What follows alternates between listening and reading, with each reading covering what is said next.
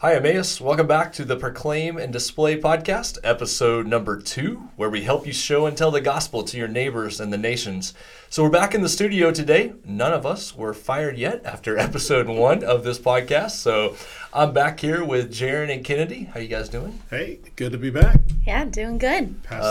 Did we watch the Elf movie after our terrible attempt? I did not. No, I didn't. I was just mostly embarrassed. Yeah, that was tough, but that's all right. We're recovering this week. So I told you last week that we hope to have some guests on the podcast, and we are starting at the top of the guest list today. We have a very special lady, a very special guest for you, Miss Ann Darling. Yeah! The crowd goes wild. Everyone's like tearing their earbuds out at this point. So. Oh, man. Ann, thanks for being here. You bet. Yeah, thank you. Well, we're going to get to our conversation with Ann here in just a minute. Jaren, report from Caroline last week. It was as good as I hoped to be, and I'm just convinced of its value and convinced of the incredible blessing it is to the people we get to go hang out with and go see. We saw close to 25 homes, and so we broke up into 4 groups. We had a group go to Norman, west side of Moore, east side of Moore, kind of more centrally located to the church. But there's a lot of up, in, and out value in caroling, because obviously we're singing songs about Emmanuel, and so we're being reminded of the good news. We're praying for the folks we go and visit, and they're able to share some of their current struggles and just willing to kind of share those things with us, and we get to pray for them right there on the spot, which is a really good thing. And then the end portion, just getting to do ministry together with those folks. We're traveling around to these different homes, and then surprisingly, the outlet that we get, I hear from folks that we're going to go visit, thanking us for coming and what a ministry it is to their neighbors, for them to see us come to their home and to have that interaction with their neighbors. They're like, hey, who's that group that came? And so it always spawns conversations with neighbors. And sometimes those neighbors are there and we'll kind of see what's going on and come on over. So there's just a lot of cool things that happen with the caroling. So we had a great time.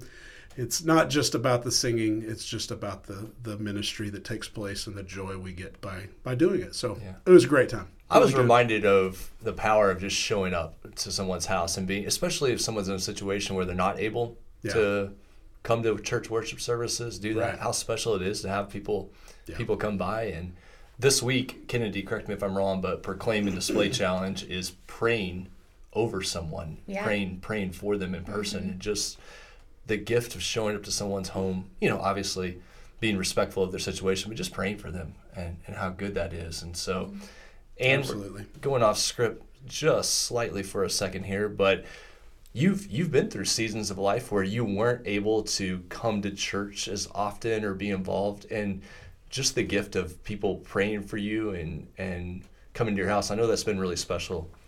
Been really special to you.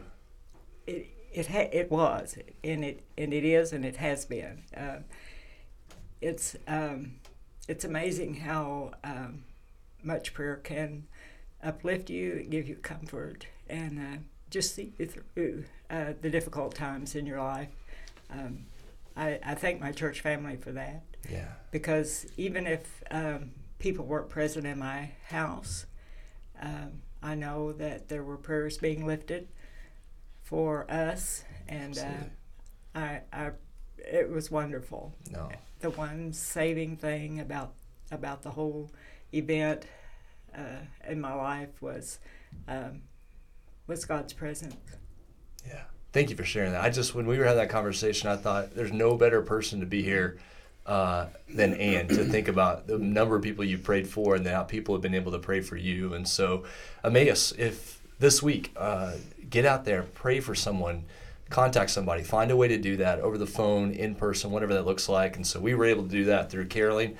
This Sunday, we have a chance to do that again. We're going to eat lunch together right after the service. So we're going to have the Lord's Supper, which we're going to talk to Ann about in just a little bit. So we're going to have that little meal. But if that cracker and juice doesn't satisfy you, you can stick around for lunch after that. Let us know you're coming if you haven't already signed up. And then, Kennedy, we go out and do meal bags after that. Tell people what they need to know about the meal bags. Yeah, so after we eat the lunch, we'll gather together. We'll split up into two different teams, and we have two main sites that we'll be passing out our meal bags. And as of right now, we have around 200 bags that we'll be passing out this Sunday. Sophomore basketball actually came up this week and just helped us prepare for what's coming this Sunday, so it was cool for them to kind of be involved alongside us. But when we go and pass out the bags, it'll just be a good opportunity to, one, engage with our neighbors, but also invite them to join us for Christmas Eve and Christmas. And that's a huge reason why the Proclaim and Display Challenge this week is physically praying over someone, because you'll get the chance at the end to ask that person what they need prayer for, and you'll get to physically pray over them.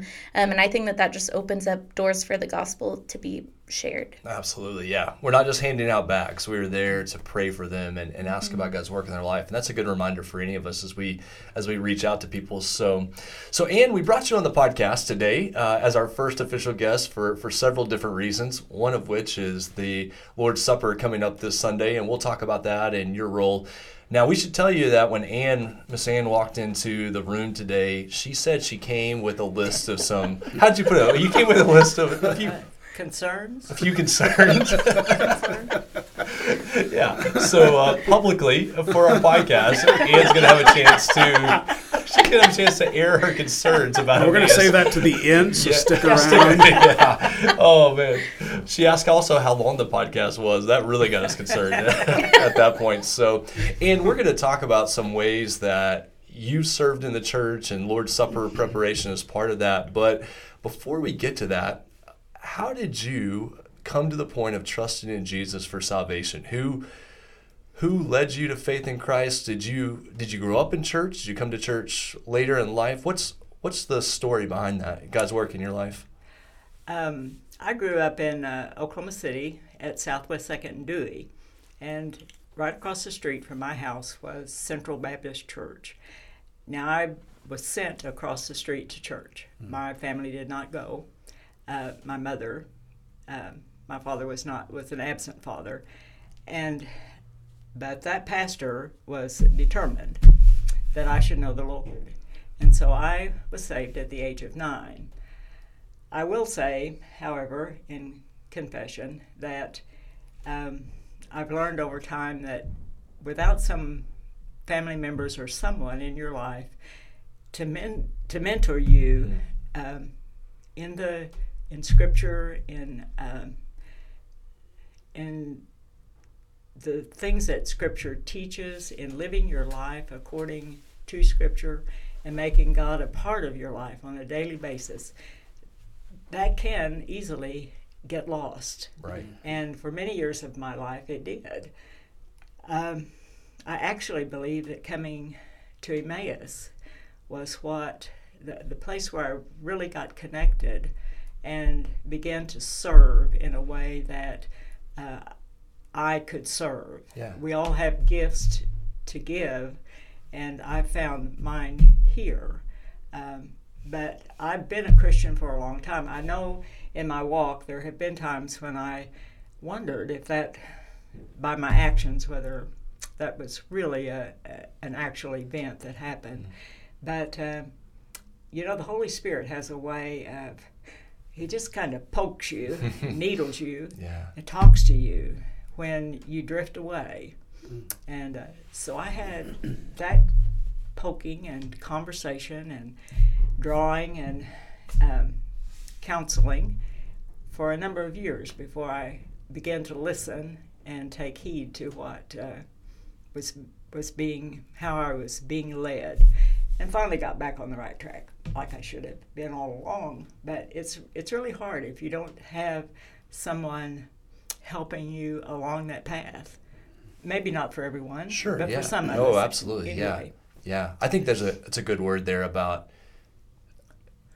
if you see kids who are young in their faith or teenagers or even an adult who's new to faith, coming alongside that person, encouraging them, helping them. What led you and Larry to Emmaus? How'd you end up in Emmaus? We were going to First Southern in Del City, which is a really large church. Yeah. And because we're not particularly, or at least at that time, particularly outgoing people, we kind of got lost in the shuffle. So Jill, our daughter, was active in BSU at that time, and she said, well, Mom, you guys need to go out to Emmaus and hear Robin Butler. And so we did, and we just fell in love. And that was like around Thanksgiving, and Robin resigned from the church in January, and I'm not sure why that was. No coincidence. Yeah. We joined the church right away because we thought he was such a good pastor, and the size of the church was small, maybe 300 people, just for us. It was good for us. Sure, yeah. And, of course, it's grown and changed, and I love it here now. Yeah. But at the time, I thought, oh, my word, are we going to have to move again? Yeah. Well, and the Lord didn't allow that. He's kept you for a long time. So now we were going to talk a little bit about some ways you served at Emmaus, and we haven't seen your list of concerns yet, but you did come with your list of ways that you've served at Emmaus. So what are some things that you've been able to do around the church, Ann? Well, I have to tell the very beginning story was not long after Larry and I came out here. One of the comments that I heard was, well, you have to know that at that time, the worship center was where preschool is now. Sure, yeah. And the baby department and the room across from that were classrooms, and in between where the washer and dryer is was the baptistry. And someone just said, one day, you know, I wish they would quit leaving those wet towels in that floor after the baptisms. And I thought, well, I can pick up wet towels and take them home and wash them and bring them back. I mean, really? I've been doing laundry for kids for a long time, so I ought to be able to handle that. That was my very first step forward in trying to get connected in the church. There were some committees. You know, if you do one thing, there's something else that follows right along behind that. And we used to have a committee that gave showers for weddings and babies. So I worked with that for a while, and then Miss Betty Curtis.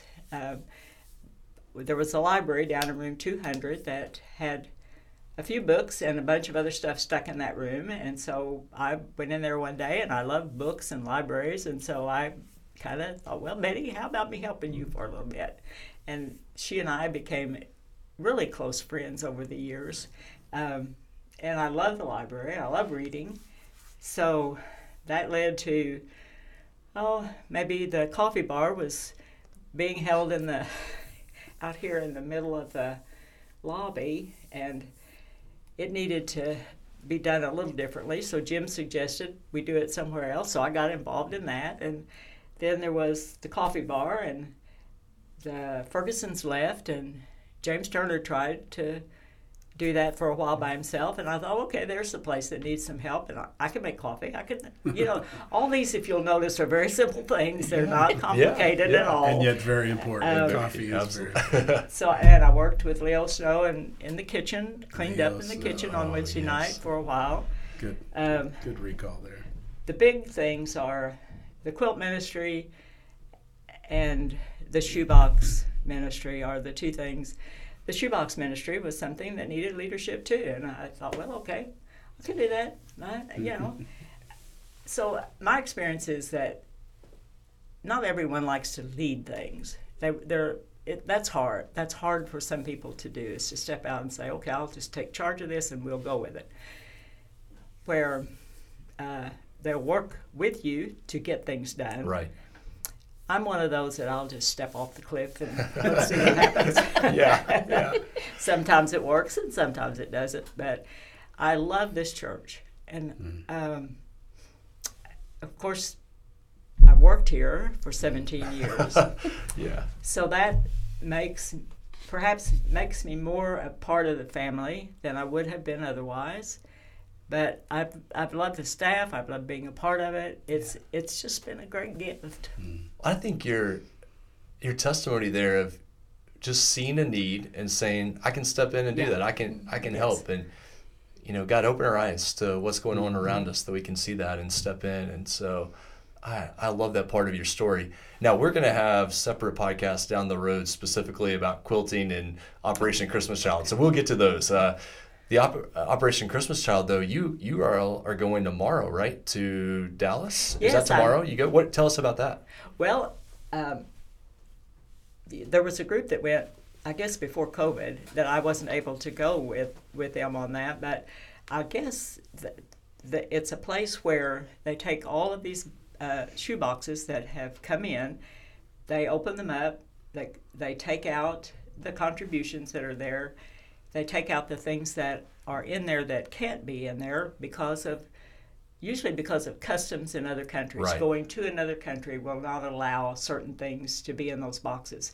And if they're there, then it slows that down in getting to the country or getting to the children. So they clean, maybe that's not the right word, clean, but they do go through the boxes and make sure that what's in them is appropriate to be in them and what will be acceptable to other countries. So I'm going to be part of that, and I'm really looking forward to that. I think it's standing on your feet for 4 or 5 hours and doing work, but hey, you know, I think that's going to be fun. It must be a massive warehouse, too, where they do this. I can't even imagine how many boxes. I mean, just think about the number of boxes that come through Emmaus when we do collection, and then you multiply that tens and thousands, hundreds of thousands times over. So I think I've come to appreciate that this ministry, this shoebox, Operation Christmas Child, it's a worldwide ministry.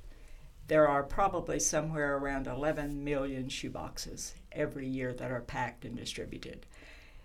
Can you imagine? I mean, what ministry is bigger than that, with the potential of reaching children who have siblings, who have parents, and other family members? I think that's remarkable that this group of people in North Carolina have made this grow and put this together, and every year they keep tweaking it and making it more efficient and working smoother and better and reaching more people. I think it's marvelous. I love it's a miracle. Yeah. When we talk about this Proclaim and Display podcast is supposed to help us show and tell the gospel to our neighbors and the nations. And so this Sunday, we're going to take a food bag to neighbors and pray for them. And we've also sent shoeboxes to the nations. And we're praying for where those shoeboxes go. I'm praying for you all tomorrow.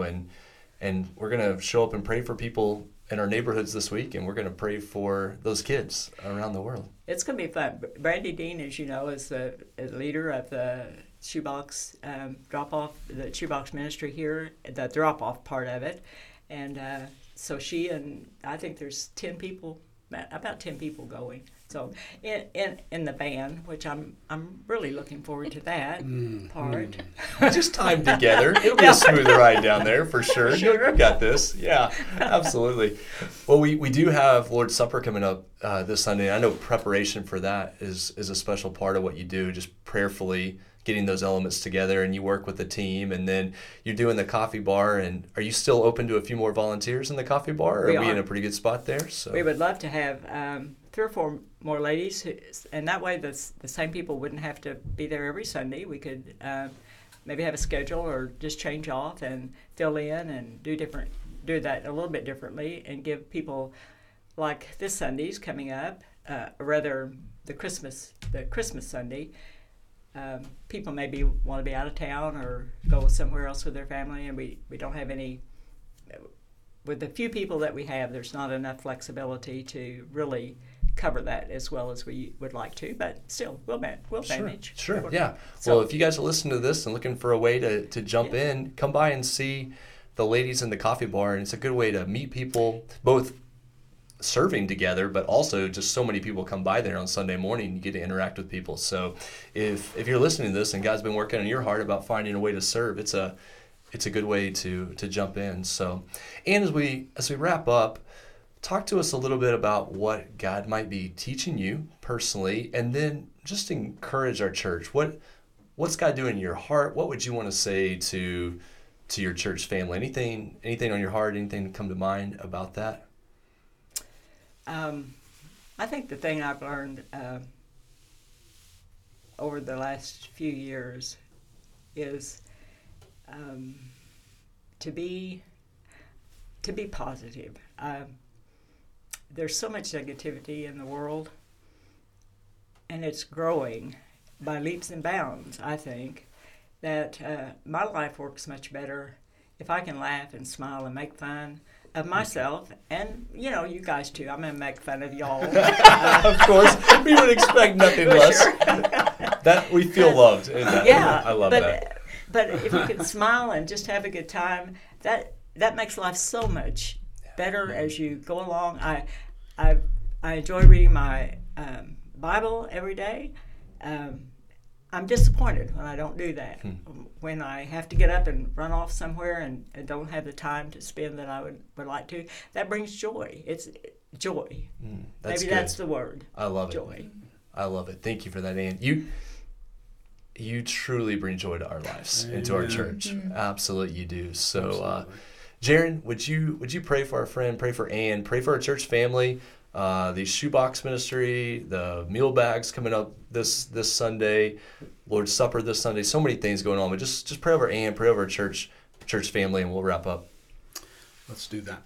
God, we just we are humbled by your blessing in our life, first and foremost through your Son Jesus, who makes us right with you, and we are today standing on his work and what he has done, and we are just so thankful for that, and as an extension of that kindness, you bring people in our life to remind us of your goodness and to bring joy in our lives, and Ann Darling has certainly been that person for me, and I'm just so thankful for her. I'm thankful you've given her not only physical life, but Lord, given her spiritual life. And Lord, used her in a mighty way in my life and so many others. And so I really thank you for how you've, Lord, just let her share some of her story today and be an encouragement to so many. And Lord, we just pray and ask, Lord, also as an extension of that kindness, that we might be able to do the same to the nations and to our neighborhoods. Lord, through these shoeboxes that have been organized and shuffled and delivered, Lord, in the coming days as they go out all over the world, Lord, may you use it as a means to open eyes and ears and hearts to who you are.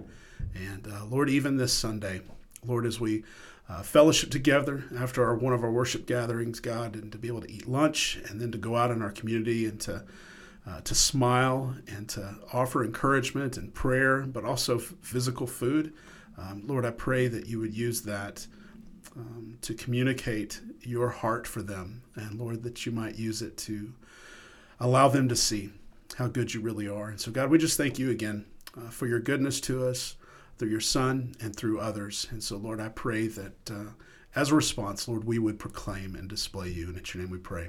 Amen. Amen. Amen. Amen. Have a great day, Emmaus. Bye-bye. Okay.